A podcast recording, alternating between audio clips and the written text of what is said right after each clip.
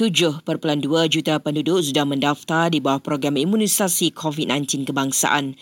Menteri Penyelarasnya Kari Jamaluddin menyifatkan angka itu sebagai menggalakkan. Dan uh, ini adalah bersamaan dengan 30% daripada sasaran kita iaitu penduduk usia 18 tahun ke atas. Peningkatan ini adalah uh, sangat menggalakkan dan kita harap bahawa uh, kita akan melihat lebih ramai lagi yang tampil untuk berdaftar uh, untuk program imunisasi COVID-19 kebangsaan.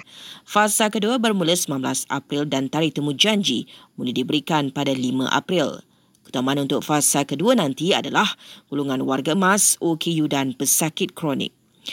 QPEX berpendapat arahan bekerja dari rumah BDR masih perlu dilaksanakan dan diamalkan oleh semua majikan termasuk sektor swasta.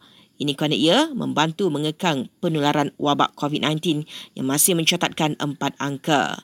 Malah program imunisasi COVID-19 kebangsaan masih lagi dalam fasa pertama.